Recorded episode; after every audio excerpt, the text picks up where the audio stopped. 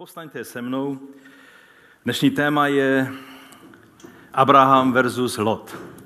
A my jsme už četli z té 12. kapitoly Genesis a také z 13. kapitoly. Já bych přečetl jenom možná jeden verš nebo dva verše, které tak nějak více týkají právě toho, o čem budeme dnes mluvit. A je to verš 8 a 9. 13. kapitoly. Abraham řekl Lotovi, ať není svár mezi mnou a tebou, a mezi mými pastýři a tvými pastýři. Neboť jsme muži bratři. Což před tebou není celá země? Odděl se, prosím, ode mě.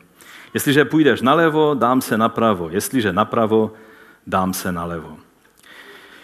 Pane, my tě prosíme, abys otevřel své písmo před námi a učinil ho živým v našich srdcích, v našich životech, ať skutečně nás formuje, ať jsme formováni tvým slovem, ať jsme formováni tvým křížem, abychom mohli skutečně následovat tebe ve všem, co nás před nás předkládáš, jako Abraham. O to tě prosíme, Otče, ve jménu našeho Pána Ježíše Krista. Amen. Amen. Můžete se posadit. Víte, když jsem mluvil v minulých dílech této série například o Abelovi nebo o Henochovi, tak to bylo celkem jednoduché, protože o nich je v Biblii jen pár veršů. Dnes ovšem máme před sebou muže, o kterém mluví celá Bible. Je nazvan dokonce otcem všech věřících. A také ho za svého patriarchu považujeme nejenom my, křesťané, ale především také židé, ale dokonce také i muslimové.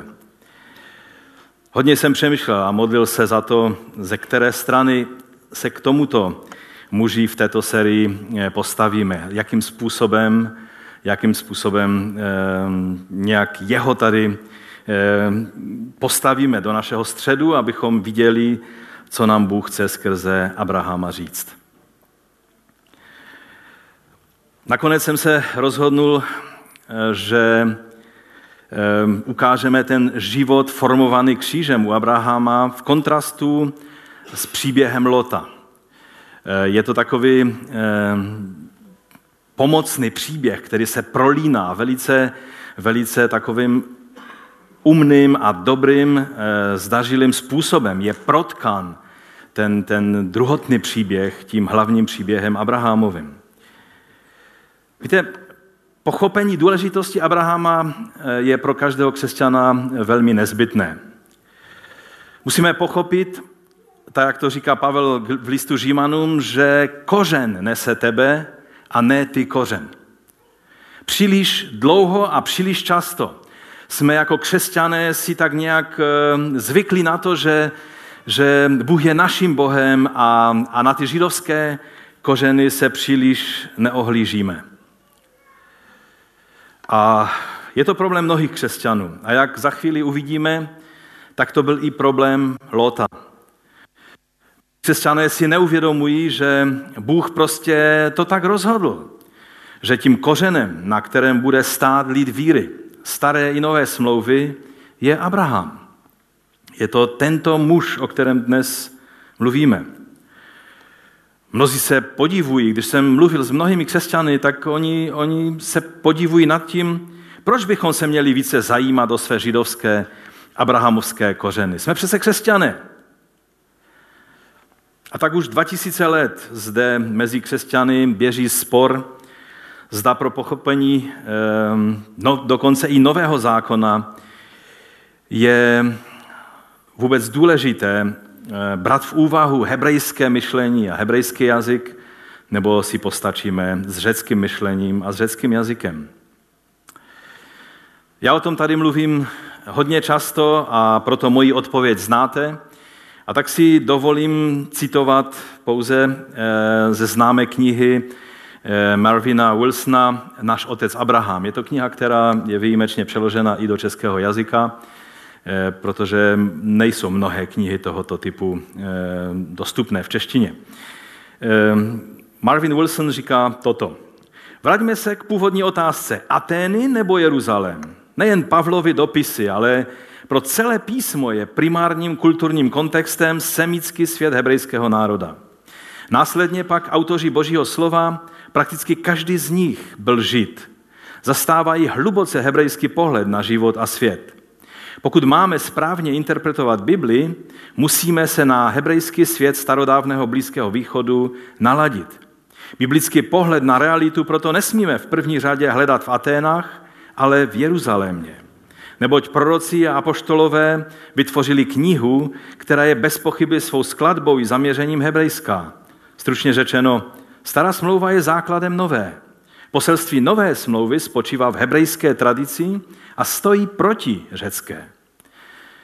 Našimi vychovateli ke Kristu jsou Mojžíš a proroci, ne Plato a akademie.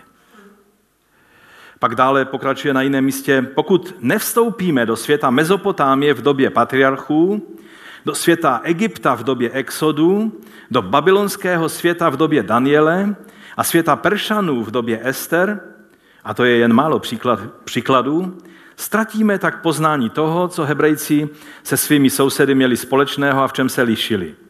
Pro interpretaci Bible je však tato znalost nezbytná. My jsme se připojili jako lidé z národů k židovskému mesiáši.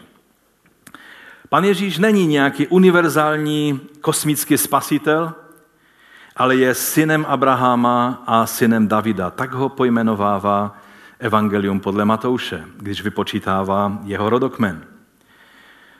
A toto vědomí je třeba, abychom si vždy zachovali. Pojďme se tedy podívat v tom prvním bodu, kým byl vlastně ten náš otec Abraham, tak jak je ten titul té knihy, kterou jsem zmiňoval, náš otec Abraham. Abraham se narodil zhruba 2000 let před Kristem do semické hebrejské rodiny, která zdá se, že původně pocházela z oblasti aramejského Charánu, to je v dnešní severní Syrii, na rozhraní Syrie a Turecka. A v blíže neurčené době se tato rodina e, dostala na jih do Mezopotámie, do sumerské země, do města Ur Chaldejského, které bylo takovým centrem sumerské kultury, později babylonské a také i chaldejské. A proto se mu říkalo Ur Chaldejské. Tam bylo centrum uctívání měsíčního boha Syn ehm, a ehm, to byl stejný bůh, kterého uctívali i v oblasti Charanu. Abrahamův otec Terach, jak písmo o něm říká, že byl eh, ctitelem eh, pohanských bohů.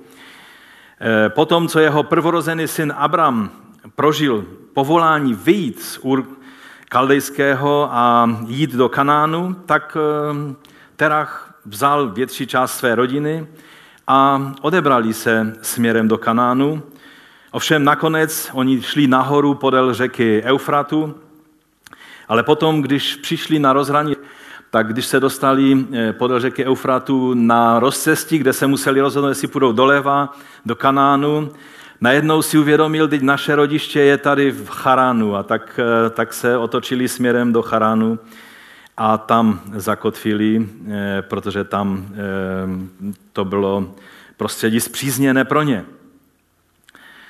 A tak, jak říká Štěpán ve skutci, když tak dělá takový rychlý přehled celých dějin biblických, tak eh, v sedmé kapitole v druhém verši on říká, muži, bratři a otcové, poslyšte, Bůh slávy se ukázal našemu otci Abrahamovi, když byl v Mezopotámii, dříve než se usadil v Charanu. Z toho vidíme, že skutečně Bůh od počátku jednal s Abrahamem. Někteří se domnívají, že nejdříve povolal jeho otce Teracha a protože Terach eh, to nenaplnil, to povolání, tak potom eh, to povolání pokračovalo na Abrahama, tak to není. Vždycky Bůh od začátku až do konce eh, měl jednu jedinou volbu. Abraham bude tím, kdo bude o ním otcem všech věřících. A tak Abraham Ehm, se po smrti svého mladšího bratra Charana také stal zákonným opatrovníkem jeho syna Lota, což bylo jeho svatou povinností, jakožto nejstaršího strice, protože Abraham byl prvorozeným synem. Tak jak správně říká Nahum Sarna, jeden z nejznámějších židovských rabínských komentátorů, tak on právě o tom mluví, že pro Abrahama to nebyla volba, to byla povinnost, že se musel o, o e, Lota e, jako o svého o syna svého mladšího bratra se musel postarat. Proto představa, jak mnozí vyučují, já jsem slyšel ta kázání, kdy se mluví o tom, že Abraham udělal chybu, že vzal Lota sebou do Kanánu. Ehm, pokud by nevzal Lota sebou, bylo by to kardinální porušení dobové nutnosti a e, nikde nejsme navaděni v Biblii, abychom, abychom běžné, e, běžnou slušnost zavrhli a jednali, jednali hrubě a neslušně. A proto e, je třeba, je třeba to vzít takto, že to, že šel Lot s Abrahamem, bylo naprosto samozřejmé. Pak se Abraham po obnoveném povolání rozhodl pokračovat v cestě do Eh, Kanánu, což bylo to původní povolání, které on obdržel už v Urkaldejském. No a proto vyšel z domu svého otce. Tak jsme četli, jak byl eh, Bohem k tomu vyzvan. 11. kapitola končí sdělením, že Terachovi bylo 205 let, když v Charanu zemřel. Což ovšem, kdybychom si to spočítali, a teď to nebudeme dělat, nemáme na to čas, tak by to znamenalo podle mazoreckého textu, čili podle toho autoritativního hebrejského textu, že Terach zemřel teprve, když bylo Abrahamovi 135 let. To znamená, že by už 60 let žil v Kanánu v době, když teprve Terach zemřel. Tak to vysvětluje i Nahum Sarna, ehm, ale eh, když se podíváme, eh, protože eh, v 11. kapitole 26. verši Genesis je napsáno, že Terach žil 70 let a splodil Abráma a pak Nachora a Harana. Čili eh, když to sečteme ty roky, tak, tak, nám, to, tak nám to takhle, takhle vychází, že ještě by 60 let eh, musel Abraham pobývat vlastně v Kanánu v době, co jeho otec stále ještě žil v Charánu. Ale to je v rozporu s tím, co nám Štěpán říká ve skutcích. Ve skutcích Štěpán říká, že potom vyšel z chaldejské země a usadil se v Charanu, odkud jej Bůh po smrti jeho otce přestěhoval do této země, ve které vy nyní bydlíte. Ehm, je jediná možnost, že Štěpán eh, nepoužil mazorecký text, ale že použil samaritánský Pentateuch, kde se používá jiný věk eh, Terachovy smrti, mluví, a to by pak těch 60 let nám neunikalo. Ale to nechme studentům biblických škol, aby se zabývali těmihle věcmi. A pro nás to je snad důležité jen z toho důvodu, že když někdo staví nějaké teologické eh, konstrukce a principy na tom, že Abraham musel čekat, až zemřel jeho otec a teprve potom vyšel dál do, eh, do Kanánu, tak je lépe na tom nestavět, protože vlastně nemáme jistotu, jak to přesně jde, je. Ale pojďme tedy k tomu, eh, čeho si máme dnes všimnout. U těchto dvou mužů, dvou protikladů, Abrama nebo Abrahama a Lota. Takže eh, další bod je, budeš požehnán, abys byl požehnáním. Četli jsme na začátku té slavné 12. kapitoly Genesis, že Abraham dostal zcela výjimečné a jedinečné povolání, které bylo absolutně nepřenosné a které je základem všeho, co Bůh od té doby na této zemi koná. Předtím Bůh jednal se všemi národy.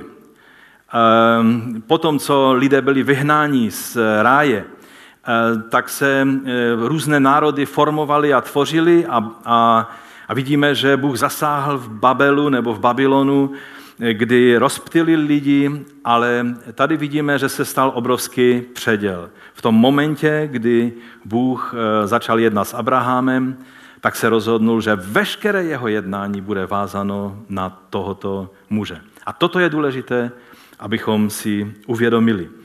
To povolání bylo jedinečné pro Abrahama, nikdo jiný to povolání neměl. Ono se to tak stává, že Bůh někdy se rozhodne jednat jedinečným způsobem a má určité jedinečné nádoby a jedinečné lidi, které používá určitým způsobem.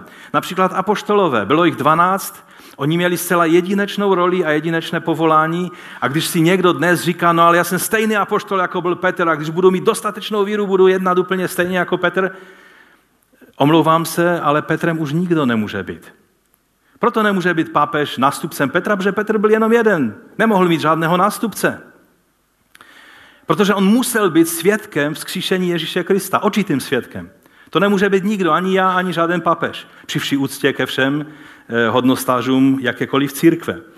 A, a tak eh, i Abraham byl jenom jeden.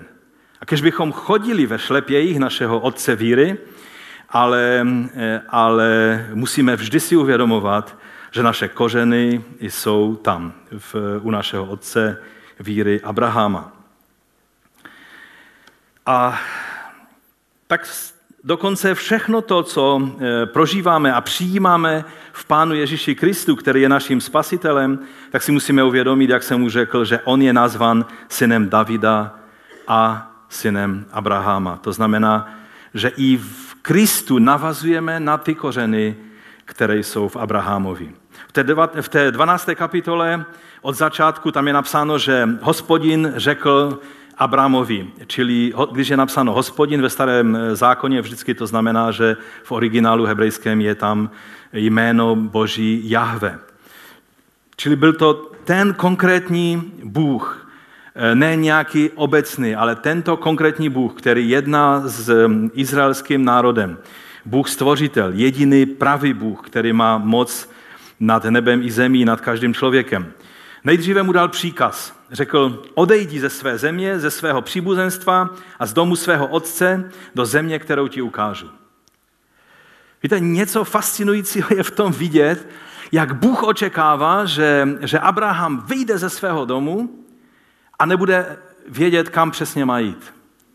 A přesto bude poslušný. Když jsme měli pastorské setkání teď v pátek, tak, tak um, jsem tam položil takovou otázku. Je zajímavé, je zvláštní, proč Bůh tak trvá na tom, abychom mu důvěřovali i tehdy, když nevíme, jak, to, jak bude ten další krok vypadat. Vzpomínali jsme na ty rodiny, které se přestěhovaly do Běščat. Pamatujete si ten film Běščady, ve kterém, ve kterém bylo dobře ukázáno právě to, že to jediné, co ti lidé měli, bylo prorocké slovo. Oni tehdy ještě nevěděli, že Bůh dal i to objektivní potvrzení na druhé straně. Tam v Polsku, když oni přišli, pak přišli někteří křesťané, kteří jim řekli, jsme rádi, že vás můžeme tady vidět, protože když si nám Bůh zjevil, že přijdou lidé jiného jazyka a převezmou tu štafetu budování Božího království tady na našem území, tehdy oni věděli, že to skutečně bylo tak. Ale když odcházeli tady odsaď, prodávali své domy, své, eh, své věci, a, a stěhovali se do naprosto nejisté budoucnosti, tak tehdy to ještě nemohli vědět.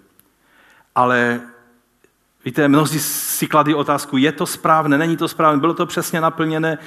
To důležité, na čem Bohu záleží a to, co si uvědomuju, je, jestli přijmu něco od Pána a jsem skalopevně přesvědčen, že je to boží pokyn pro mě, tak Bohu se více líbí kroky poslušnosti, než to, když budeme stále váhat. A možná to nebyl Bůh, a možná to byl ďábel. Někteří křesťané to mají tak, že jednou si myslí, že to je Bůh, po druhé si myslí, že to je ďábel, a po třetí si myslí, že to byl ještě já nevím kdo. Víte, ovce znají hlas svého pastýře a to jakoby tady vidíme, že jestli na něčem Bohu záleželo, je to, aby Abraham mu prostě důvěřoval.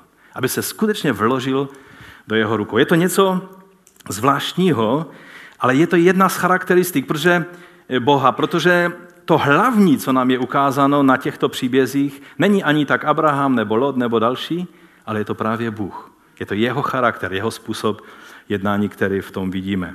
Odejdi ze své země eh, do země, kterou ti ukážu. Teprve ti ukážu. Pak je zaslíbení. Učiním tě velkým národem. Požehnám tě. Zaslíbení. A tvé jméno učiním velkým. Pak je tady úkol. Buď požehnáním. Čili požehnám tě, zaslíbení, ale to zaslíbení je ruku v ruce s naším úkolem, že máme být požehnáním. V Abrahamovi, Abraham měl tyto, tyto dvě věci, které byly spojené. A pak je tady varování pro ostatní. Požehnám těm, kdo žehnají tobě a na toho, kdo tě proklína, uvedu prokletí. To je varování pro celý svět, a, a na konečném soudu jedna z důležitých otázek bude, jak se stavěl těmto nejmenším bratřím Pána Ježíše Krista, což jsou učedníci Pána Ježíše, což jsou eh, synové a dcery víry Abrahama.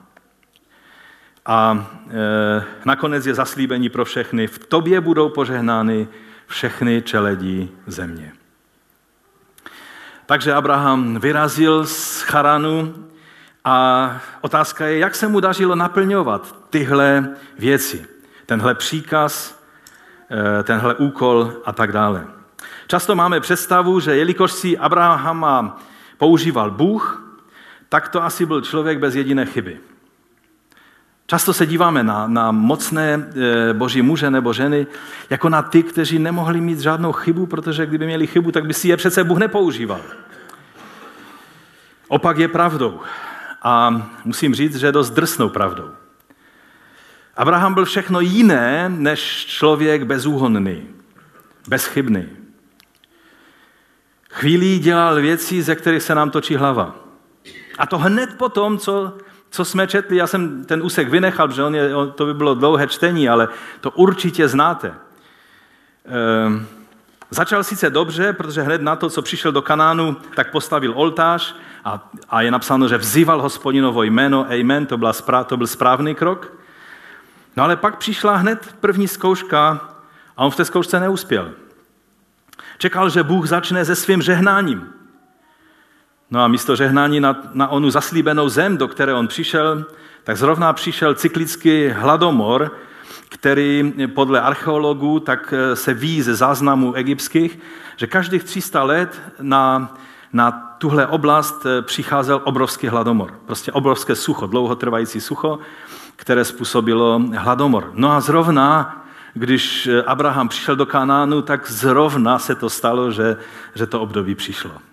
Takové zvláštní, že? On čekal, že to bude prostě všechna ta pořehnání jen, budou jen kvést a najednou zrovna se trefil do období sucha a hladomoru.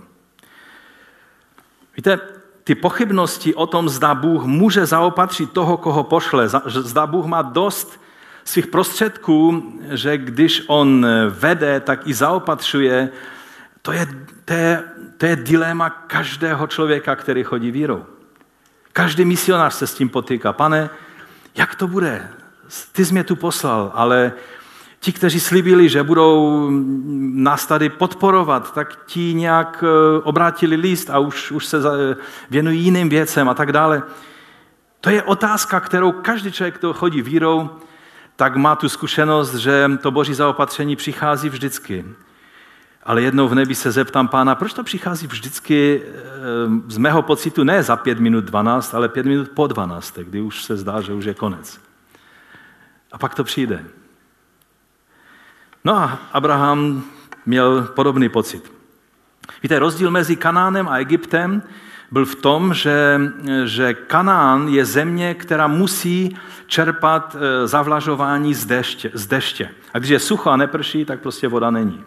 Když to Egypt, ať prší nebo neprší, Níl stále teče, takže vždycky se vytáhlo, ty kanály se naplnilo vodou, e, půda byla zavlažena, obilí, obilí vlastně rostlo, ať bylo sucho nebo nebylo. Jsou, jsou obrazy, tam máme jeden z těch obrazů, můžeš tam dát, že takových obrázků, kdy, kdy lidé z Kanánu a z jiných azijských částí přicházeli do Egypta e, pro obilí, toho jsou dějiny plné. A vlastně v době římské říše, kde byla zasobárna obilí? Odkud se vozilo obilí? Z Alexandrie, z Egypta, že? Se do Říma vozilo obilí a všude. A když se lodě spozdili nebo něco, tak, tak byl v Římě problém, protože obilí se vždycky eh, bralo z Egypta. No a tak eh, se nabízela Abrahamovi otázka. Je tato země skutečně schopna nás zabezpečit, když nám ji Bůh dává? Spletli jsme se? Neměli jsme jít někam jinam? Někdy se zeptejte běžčackých, co prožívali na těch začátcích. Teď už je to romantika vzpomínat na ty doby, protože jo, dneska už sedí v pohodlných domech a jsou tam krásné silnice a, a všechno funguje. Ale ty začátky, když by vás to zajímalo, tak eh, si zjistěte a, a zjistíte, že chodit vírou je někdy velká výzva. Víte, po vyhnání z Edénu bylo člověku řečeno, že bude získávat obživu těžce. Ehm, ale měl obdělávat zemi, měl ji udržovat. A také bylo řečeno, že rozmnožování bude bolestivý proces. Pro ženy, pro muže zas tak ne, ale pro ženy to je bolestivý proces. Nejenom těch devět měsíců, kdy se, kdy se to dítě připravuje na vylodění na tomto světě, ale i samotný moment porodu je to těžký a bolestivý úkol. No a přesně v těch dvou oblastech jakoby Abraham e, přišel do zkoušky. Ehm, mohl by obdělávat půdu, kolik chtěl, ona by mu stejně nic nepřinesla, protože i když by ehm, ronil pot, tak stejně by nic nevyrostlo, protože byl hladomor a sucho. A i když Sára byla rozhodnuta přivést potomka zaslíbení na svět, to rozhodnutí mm, nemohlo se naplnit, protože tam je taková lakonická poznámka, že Sára byla neplodná. V obou těchto oblastech jakoby zrovna dostali, dostali tento test. To nevypadá jako požehnání, že? No a tak oni je nenapadlo nic lepšího, než tak jako všichni lidé, byl hladomor, pojďme do Egypta. Všichni chodili do Egypta, tak oni se zbalili a šli do Egypta. A pamatujme na to, že každý hřích neposlušnosti vždycky je řetězová reakce dalších hříchů neposlušnosti a jiných hříchů. Když přišli do Egypta, Abraham si uvědomil, no jo, ale já mám příliš hezkou manželku. Nevím, jestli někdo z vás naříká, že má příliš hezkou manželku. Je to milé mít hezkou manželku, že? Ale pro Abrahama to byl problém, protože Egypt byl znám tím, že když se někom, když se, a to ne faraonovi zrovna, ale když se nějakému tomu hodnostáři líbila nějaká žena, udělal všechno pro to, včetně vraždy, eh, aby ji dosáhl. No a tak Abraham měl takovou malou lež, lest připravenou. Víš, když přijdeme do Egypta, neříkej, že jsi moje manželka, řekni, že jsi sestra. To je vlastně pravda, protože máš stejného otce jak já.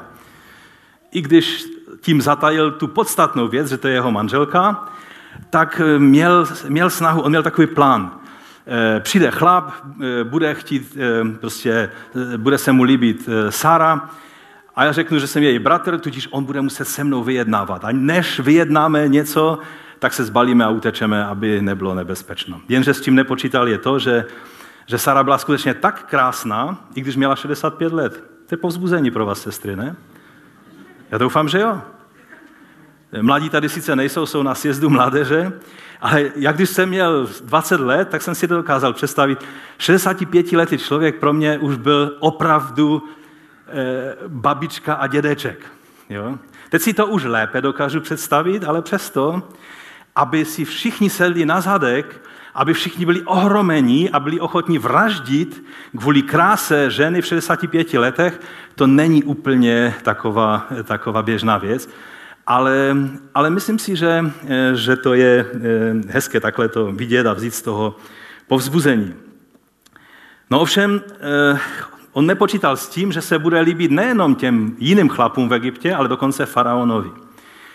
A tak faraon si ji nechal zavolat, žádné vyjednávání, farao nevyjednává, farao si bere, co chce. A tak vzal Saru na svůj dvůr a ale pak přišel na to, že něco je špatně, protože přišly velké rány na dům faraonův a i na jeho život. A Židé ve svých eh, různých mm, komentářích tak se snaží říct, že to ta nemoc, ta, ta rána, že souvisela s pohlavním životem, že že nemohlo dojít k tomu, na co se faraon chystal a proto Sára byla ušetřena toho. Jsou to sice hezké příběhy, ale z Genesis to tak nevypadá, ale abychom nezacházeli do detailů.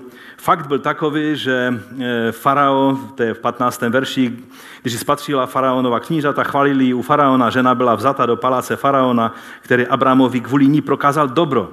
Dostal brav, skot, osly, otroky, otrokyně, oslice, velbloudy, všechno, co potřeboval, dostal. No ale manželku ztratil.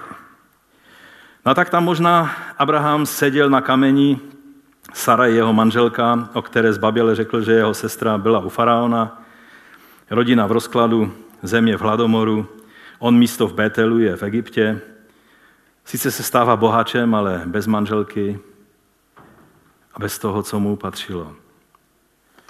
A navíc způsobil, že na dům faraona přišly rány soudu, On měl být požehnáním a místo požehnání byl nositelem soudu. A to nejednou. Stejně tak Jonáš, že ve svém životě měl být požehnáním a prorokem božím, ale na ty e, spolucestovatele na té lodi, tak byl spíš e, ne požehnáním, ale soudem a prokletím, protože pak teprve se to vyřešilo tím, že ho hodili do moře. Když nejsme v poslušnosti Boží, abychom byli požehnáním, pak jsme vším jiným než požehnáním. A to se žel křesťanům stává příliš často. Bůh to však tak nenechal a z toho debaklu dal Abrahamovi a Sáře východisko. A to je dobrá zpráva.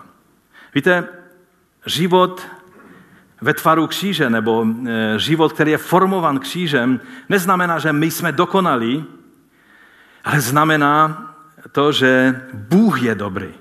To je o něm, ne o nás. My nejsme tak dobří, Bůh je dobrý. On i ty naše chyby, i to, jak, jak to začneme látat nějak a snažíme se to nějak uplacat svýma rukama, když mu dovolíme a padneme před ním, tak on to všechno pozbírá. A kolikrát jsme svědky toho, že on znovu dá dohromady ty naše životy. On znovu vstoupí i do situace, která už se zdá beznadějná. Tady to vypadalo hodně špatně, protože Sáru si farao skutečně chtěl nechat, a exekuce u faraonu byla na běžícím páse. Oni řešili věci velice rychle exekuci. Oni dokonce, když byla nějaká morová rána a byla nějaká, nějaká oblast města zasažena nějakou nemocí, tak prostě uzavřeli tu oblast a vyzabíjeli všechny lidi a, a bylo po karanténě, nebylo co řešit. Takhle faraonové jednali a to, že Abraham to přežil bez úhony, to byla boží milost. No a tak se vracejí z Egypta ta jejich karavana narostla několika násobně, protože byli obdarováni nejenom Abraham, ale i Lot tam zbohatnul, nevíme sice jak, ale také zbohatnul. V 13. kapitole 2. verš. Abraham měl velké množství dobytka, stříbra, zlata a o Lotovi je pátý verš. Také Lot, který putoval s Abrahamem, měl ovce, skot, stany. Byli prostě dva boháči. Jedna obrovská karavana. Toto bohatství jim ale přineslo spíše problémy. Už jste slyšeli o tom, že bohatství přináší i problémy? Hlavně problémy. A pro křesťany zdá se, jakoby obzvlášť to platilo, že křesťané dokážou žít v nedostatku. Každé ráno padají před pánem na kolena, prosí o chléb vezdejší a, a Bůh se o ně nějak postará. Ale když se stávají bohatší, s tím jejich křesťanstvím to začíná být bledé. A tak někdy nevím, o co se modlit, jestli o dostatek, ve kterém tak často chybujeme, anebo to nechat raději na Bohu. A víte, Pavel říká, že on byl e, zkušený nebo, nebo způsobili e, žít jak v nedostatku, tak v dostatku. A tak to nechme na pánu. Ale bohatství nikdy není bez rizika. No a tak e, to nás přivádí k dalšímu bodu, k třetímu rozdělení a budeme se zabývat otázkou, kde se stala chyba. V čem byla ta chyba, která způsobila ten rozkol v rodině Abrahama. 13. Ehm, kapitola od 6. verše je napsáno, ale země jim nestačila. Když jim přece Bůh slíbil to území, tady je napsáno, jim nestačila, aby bydleli spolu, protože jejich majetek byl tak velký, že nemohli bydlet spolu. Když jste příliš bohatí, tak vás to oddělí od jiných lidí a budete příliš často sami.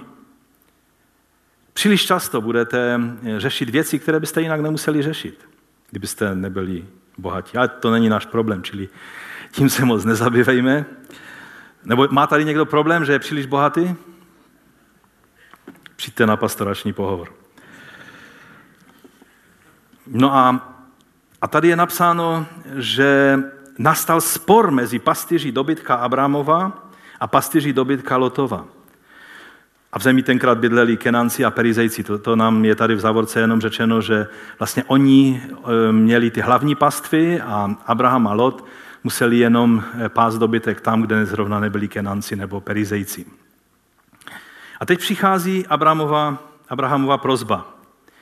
Abraham řekl Lotovi, ať není svár mezi mnou a tebou a mezi mými pastyři a tvými pastyři. Neboť jsme muži bratři. Abraham zdůrazňuje to, i když je poručníkem, mohl přikazovat Lotovi, mohl mu eh, naordinovat věci, jak se má chovat a co má dělat, ale on tady prosí. A říká tady, používá slovo svár, ať není svár, ať není meriba mezi námi. To hebrejské slovo meriba možná znáte z Exodu, kdy byly vody sváru, že? A to slovo vždycky znamená ostrý spor, konflikt. A e, Abraham tady, nebo Mojžíš tady záměrně vkládá e, Abrahamovi tohle hebrejské slovo do úst. Ať není meriba, ať není svár mezi, mezi námi, vždyť jsme přece bratři. Ten už mnou citovaný několikrát Nahum Sarna e, vysvětluje použití toho slova, že tím Mojžíš naznačuje, který je nejspíš písatelem Genesis, že že, eh, že ukazuje na to, že tady je základní problém nevděčnosti. To je zvláštní spojení toho sporu, toho svaru, že pramenilo z nevděčnosti jedné z těch stran. A tou stranou samozřejmě je zde Lot. Svar a nevděčnost se projevily i v dalších situacích, které měly souvislost s Egyptem. Když pomyslíme, že to bylo zrovna z Egypta, odkud si Sara dovedla také svou otrokyni Hagar, už se vám, doufám, rozsvítila žárovka, víte, kdo je Hagar. Hagar se pak stala také nástrojem rozdělení a bolesti v domě Abrahama a Sáry, že? Ale o tom někdy, někdy jindy. Vlastně všechno, co si Abraham odnesl z Egypta, způsobilo problém. I rozdělení Abrahama a Lota bylo také v určité míře důsledkem bohatství, které si odnesli z Egypta. Lot od té doby začal všechno poměřovat egyptskými měřítky. Toho dovedlo do Sodomy. On se pak podíval na to údolí u Sodomy a říká, to je jako boží zahrada, jako země Egypt. Tak jsem to viděl v Egyptě. Tak to je tady a to se mně líbí. Už nebyl schopen ten Egypt ze své myslí dostat. Takže vlastně jediným benefitem té egyptské neposlušnosti bylo bohatství, které se ovšem ukázalo být spíše danajským darem pro všechny zúčastněné. A jak to správně Warren Wiersbe eh, říká, neposlušnost nemá žádné výhody. Amen. Neposlušnost nemá žádné benefity. Má jen problémy. Kolik rodiny hádek vzniklo jen kvůli majetku? To by se ani nedalo spočítat. Někdy rodiny žijí nádherným společným životem do momentu, než se začne rozdělovat dědictví. Pak se tak pohádají, že už nikdo s nikým nemluví. A někdy ti staří rodiče, kteří mysleli, že udělají požehnání svým dětem, odcházejí do hrobu s bolestí, protože vidí rozhádanou celou rodinu. Lidé, kteří se dříve milovali a žili spolu, se najednou stávají nepřáteli a dochází k hádkám a rozdělením, koušou se a hádají kvůli penězům, vzdávají se lásky a pokoje jen pro peníze, které lásku a pokoj koupit stejně nikdy nedokážou. Proč nám jsou peníze milejší než pokoj a láska? Proč to tak je? Že to je ve světě, v Egyptě, chápu. Proč to tak je mezi Abrahamem a Lotem? No a teď tady přichází Abrahamův překvapivý návrh. Což před tebou není celá země. Odděl se prosím ode mě. Jestliže půjdeš nalevo, dám se napravo. To znamená, že e, jinými slovy, protože oni vždycky se stavěli čelem k východu slunce, takže když ty půjdeš e, nahoru na sever, tak já půjdu dole na Negev, třeba na, na jih, že? A, a když ty napravo, dám se já nalevo. Víte, člověk, jehož život je formovan křížem, se nebude přijít, ale ustoupí. Nebude se soudit, nebude lpět na svých právech, ale já to mám nárok. A já si to, já toho dosáhnu. Takhle mnohdy jednáme. A je to proti principu kříže. Abraham tady jednal laskavě, i když velmi riskantně.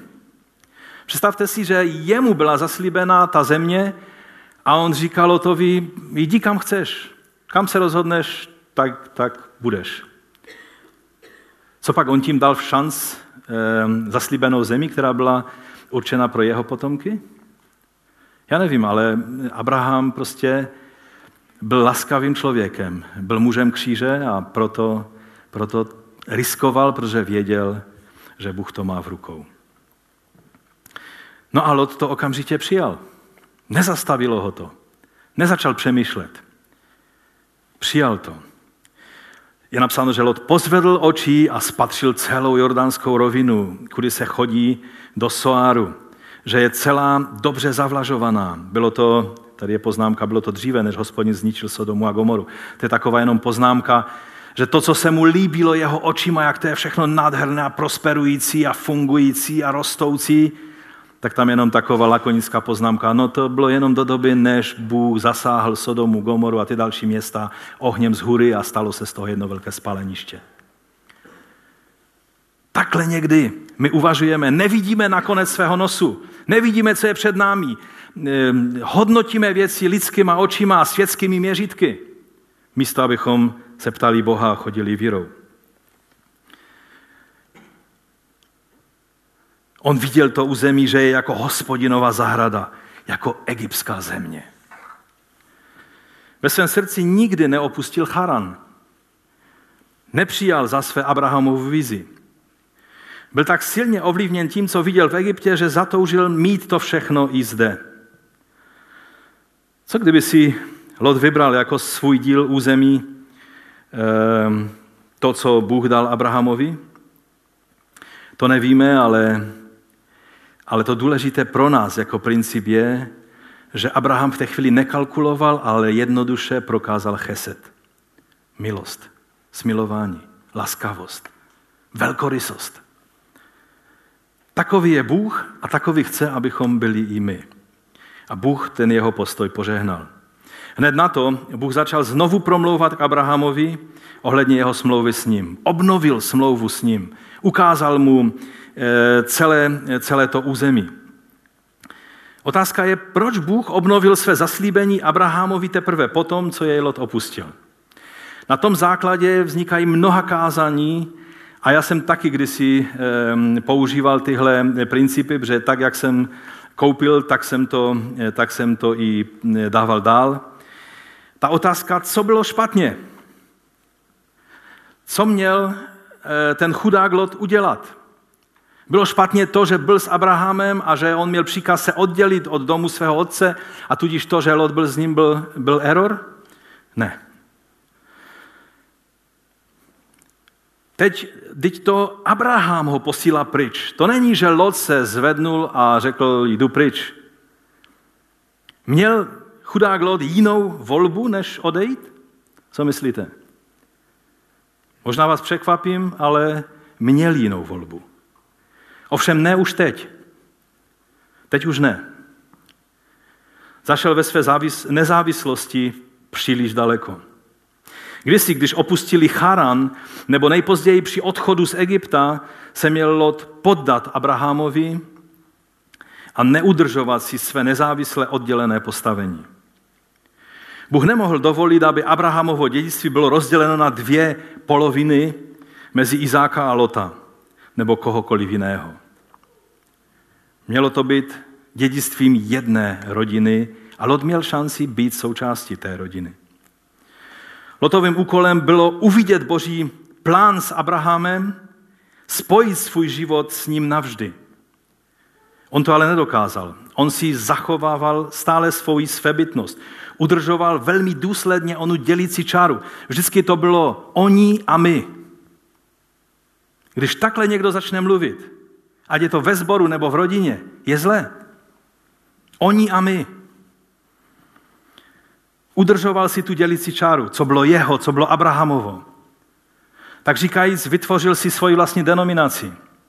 Nechápal, že existuje jen jedna denominace, jeden lid smlouvy. A to je ten, který Bůh tvoří z Abrahama. Takové to dělení, ta ovce je tvoje, ta ovce je moje, toto je můj pastyš, toto je tvůj pastyš, toto je můj účet, toto je tvůj účet. Bylo to od začátku špatně. Taková poznámka na okraj, není to tak podobně i v manželství? Každé manželství, které začne takto žít, je v procesu rozpadu. Když manželka chce mít svůj účet a manžel chce mít svůj účet a říká manželce, to jsou peníze, na které, do kterých ti nic není. To jsem si těžce viděl tam na těch brigádách, to jsou moje peníze. Když toto slyším, tak je mi jasné, že to manželství je v procesu rozpadu. Rozvod už není tím rozdělením. Je jenom důsledkem rozdělení, které vzniklo dřív v srdci toho manžela nebo manželky, už dávno. Rozdělování na vy a my vždycky e, toto způsobí. Lot měl rozeznat boží povolání v Abrahamovi, které způsobovalo požehnání každého, kdo je s Abrahamem a měl se mu poddat, vzdát se, umřít své nezávislosti a stát se jednoduše součástí Abrahamovy rodiny. Když jsem slychával učení, že Lotův problém byl v tom, že neměl svou vlastní víru, ale spoléhal na víru Abrahama. Že se neuměl postavit na své vlastní nohy víry. Teď si už to ale nemyslím. Sara přece také neměla vlastní nezávislou víru, přijala boží volbu Abrahama a přeci je vyjmenována mezi hrdinkami víry. 11. kapitola Židům. Vírou i sama Sara, až byla neplodná, přijala moc k početí potomka a mimo svůj čas porodila, protože měla zavěrného toho, kdo dal slib. Víte, to, že byla nerozlučně spojena s Abrahamem, nebránilo Sáře chodit vírou. Stejně tak Eliezer, jeho, jeho manažer, jeho, jeho domu, jeho celého Abrahamova eh, majetku, tak eh, on, aby jednal vírou, nepotřeboval si založit své vlastní královstevičko podle principu raději malým pánem než velkým poskokem. Být poskokem u Abrahama bylo požehnání. A Eliezer jednal s vírou.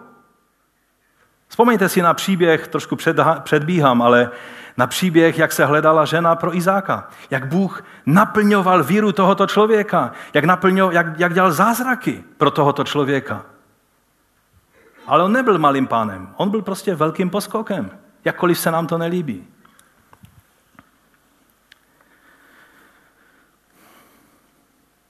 Náš západní individualismus nás vede k tomu, že každý musí mít svoji individuální cestu víry.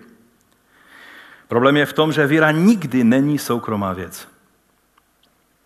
Abrahamova víra nebyla jeho osobní víra a Bůh Jahve nebyl jeho osobní soukromý spasitel. Někdy dostávám kopřivku z toho, když se tolik zdůrazňuje, že, že Ježíš je můj osobní spasitel. To není tvůj osobní kapesní nožík.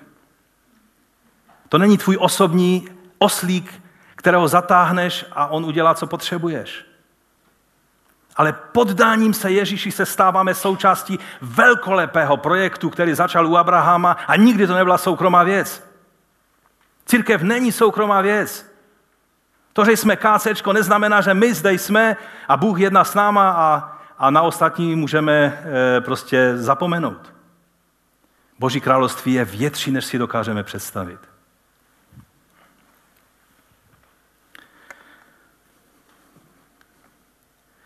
To, že chápeme, že víra není soukromá věc, neznamená, že nemůžeme mít osobní víru a kroky poslušnosti. Protože krok poslušnosti je vždy krokem, který se týká mě samotného.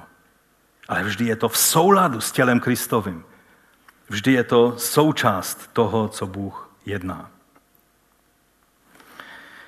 Mít svého domácího bůžka, říkalo se jim hebrejsky terafim, to je pohanská věc.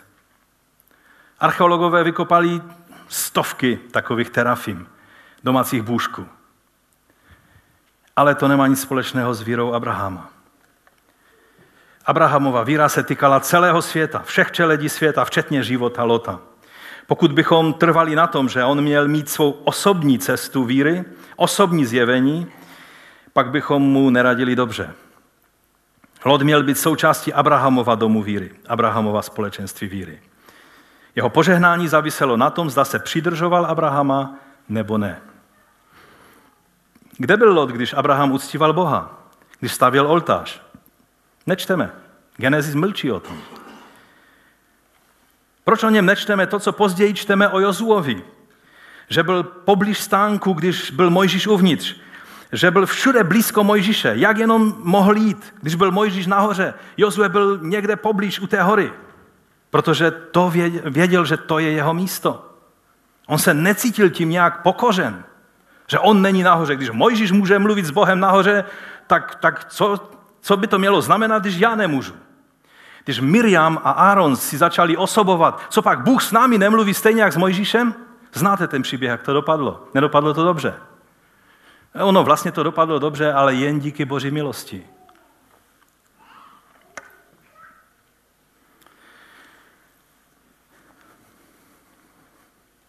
Lot si dělal svoje věci, měl svoji agendu.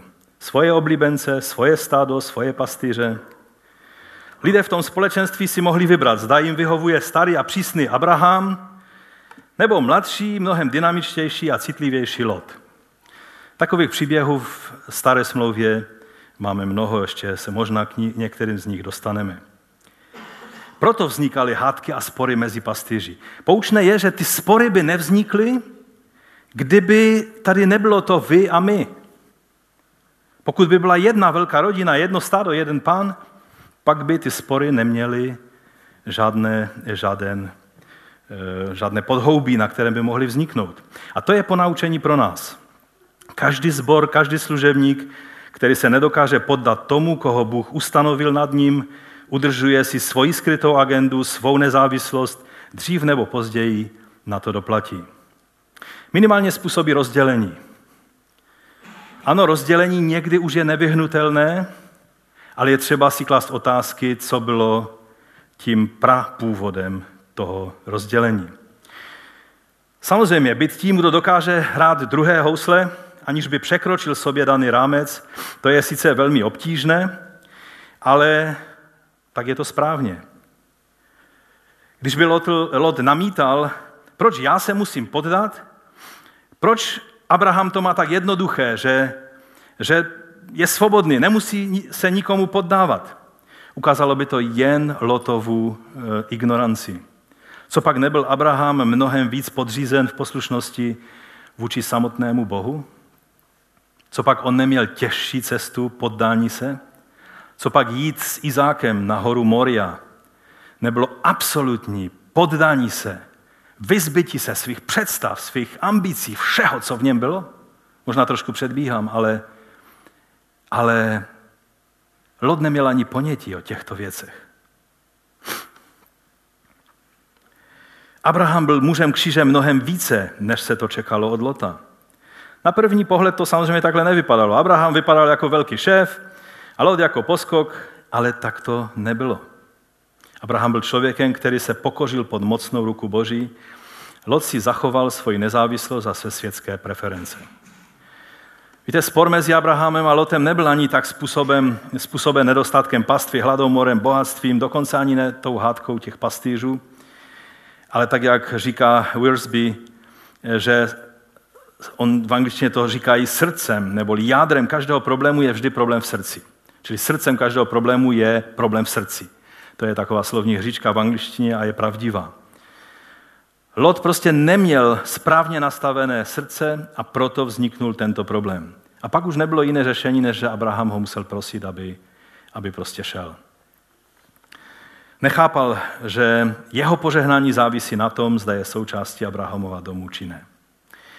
A moje, můj třetí a závěrečný bod je, máme svou vizi nebo vizi od Boha? O Lotovi je napsáno, že když ho Abraham vyzval, co on udělal? Úplně automaticky, co udělal? Zvednul, tady je napsáno v desátém verši, pozvedl oči a spatřil celou jordánskou rovinu. On pozvedl oči a začal si vizualizovat ty pastviny a, a to všechno hezké, co bylo kolem něj. O Abrahamovi je naopak napsáno, po tom, co se Lot od něho oddělil, tak Bůh mu řekl, pozvedni své oči.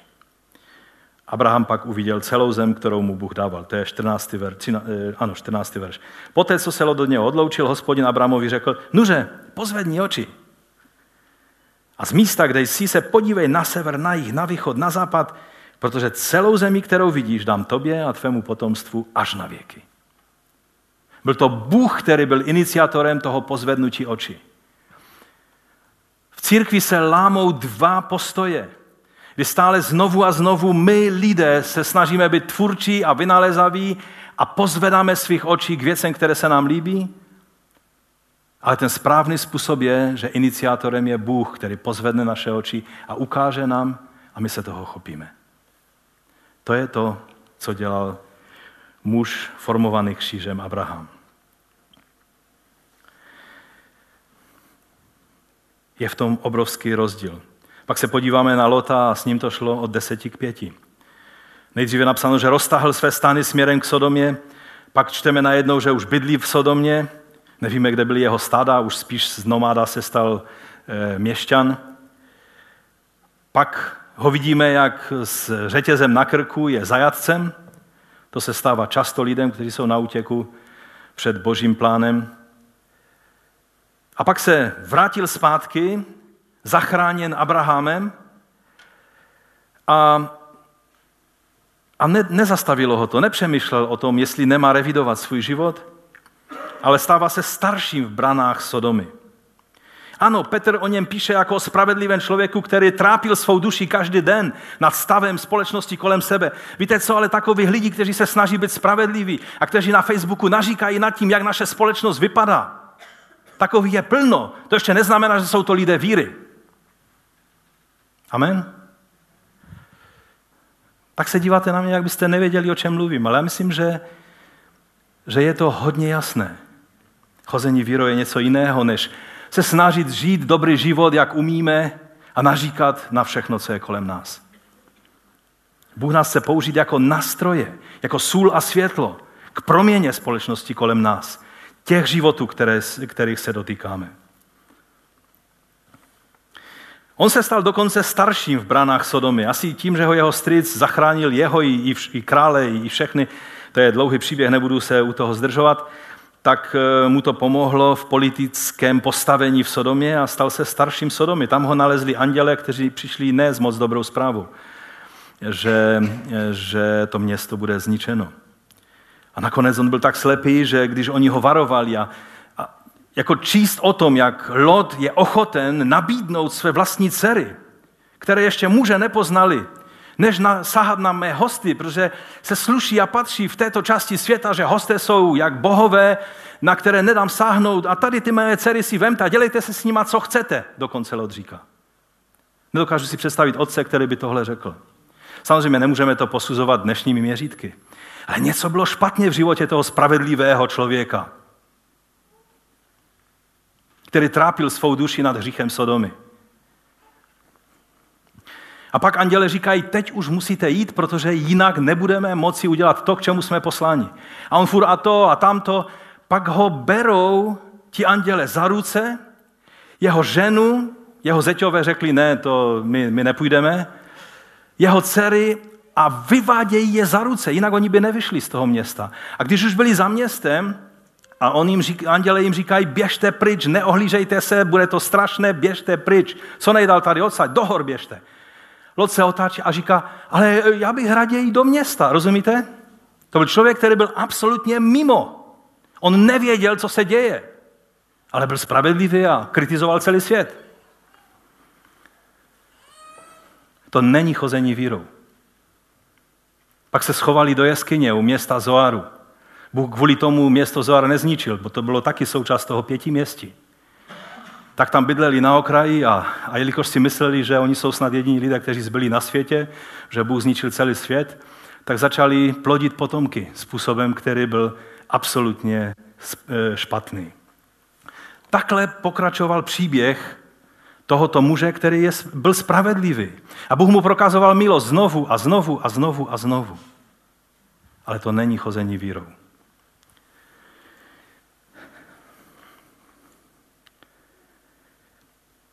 Byla ovšem žena z jeho potomků, která chodila vírou a věděla, co se sluší a patří. Otevřte si Rud první kapitolu. Ona byla z pokolení Lota, byla Moabkou. A tady je napsáno, když Noemi, židovka, jí říká, její tchyně, jí říká e, syn dvěma snachami, jděte, vraťte se každá do domu své matky. Řekla v podstatě to, co Abraham řekl Lotovi, běž pryč, ty půjdeš nalevo, já půjdu napravo, prostě běž. Tak Noemi naléhala a řekla to tež těm dvěma snachám. Každá jde do domu své matky, ať vám hospodin prokáže milosrdenství, podobně jako jste vy jednali s těmi, kdo zemřeli se mnou. Jejich manželé zemřeli, že? Ale abych přeskočil, protože tam to je nádherné celé si to přečíst. Rud říká, ta její sestra ta to pochopila a odešla, ale Rud řekla, nenaléhej na mě, abych tě opustila. Ona věděla, o co se jedná. Ona věděla, kým je Noemi, kým je její lid a kým je její Bůh. A toho se chtěla držet. Nenaléhej na mě. Můj praotec Lot možná nevěděl, o co go, ale já vím, o co se jedná. Abych tě opustila, nenaléhej na mě. A odvrátila se od cesty za tebou, protože kam půjdeš, půjdu já, kde zůstaneš, zůstanu také, tvůj lid bude mým lidem a tvůj Bůh bude mým Bohem. A tohle měla být odpověď Lotova Abrahamovi, když ho odesílala pryč. Já se vzdám svých stát, ale tebe se nevzdám, s tebou budu, protože s tebou je Bůh. Rozumíte? Nechci být jen zachraňovan v konfliktech. Jsou křesťané, kteří jako Lot vždycky se dostanou do průšvihu, pak je všichni zachraňují a oni zase se nadechnou a zase chvíli jsou křesťané a zase jsou v průšvihu a zase je musí zachraňovat. Ale to není cesta víry, která je určená pro tebe a pro mě. Ale tak, jak chodil Abraham ve všech svých chybách, on tu chybu, kterou udělal v Egyptě, on udělal znovu. I ty uděláš znovu nějakou chybu. To se děje. Ale když jdeš a následuješ Boha, nebudeš ve tmě, ale budeš ve světle. Co říct závěrem? John Walton říká krásnou, krásné zhrnutí toho, co znamená požehnání národů v Abrahamovi. V tom muži, který se nespokojil jenom s tím, že, že bude takhle se plácat v životě, ale že se stal nástrojem božím. John Walton říká toto. Navrhuji, abychom chápali povahu požehnání národu tak, že spočívá v tom, že se Bůh zjevil prostřednictvím Abrahamovy rodiny. Zákon byl dán skrze ně, proroci byli z jejich počtu, písmo bylo napsáno jimi a jejich historie se stala veřejným záznamem božích atributů v akci. To je krásně řečeno. Kež by naše životy byly veřejným záznamem božích atributů v akci víry. Kež by to byl tvůj život, můj život. A pak, jako vyvrcholení všeho skrze ně, přišel jeho vlastní syn a zjevil nám Otce a také království skrze svůj život a plán spásy pro svět skrze jeho smrt. V Abrahamovi všechny národy země byly požehnány tím, že jim bylo ukázáno, jaký je Bůh a jak jim bylo zajištěno, aby se stali ospravedlněnými, smířenými s Bohem a aby jim jejich hříchy mohly být odpuštěny. To je tvoje dědictví v Abrahamovi skrze Pána Ježíše Krista. Syna Abrahamova, syna Davidova. Povstaňme k modlitbě. Pane, když se díváme na život Abrahama a na život Lota, i když jsme mluvili příkře o Lotovi, tak si uvědomujeme, že ty stejně si mu prokazoval milost. Třeba v tom, že měl takového potomka, jako byla Rut, která se stala pramátí Davida krále a také i tvou pramatkou. Je to nádherné a když vidíme ty souvislosti, jak ty neunavně napravuješ naše chyby a vstupuješ do našich životů a když v poslušnosti se snažíme jít za tebou, když uděláme chybu, že ty, že ty se chopíš té chyby a uděláš, uděláš to, že, že ji napravíš ze své velké milosti. My ti za to, pane, děkujeme, my tě chválíme, my tě vyvyšujeme. Pane Ježíši, my ti děkujeme za to, že jsi synem Abrahama, synem Davida. Božích oblíbenců, přátel božích. My ti děkujeme za to, že nejsi nějakým generickým spasitelem spadlým z vesmíru, ale že jsi mesiášem Izraele a nás si pozval do své rodiny, do Abrahamovy rodiny víry. My ti za to chválíme a vyvyšujeme. Amen.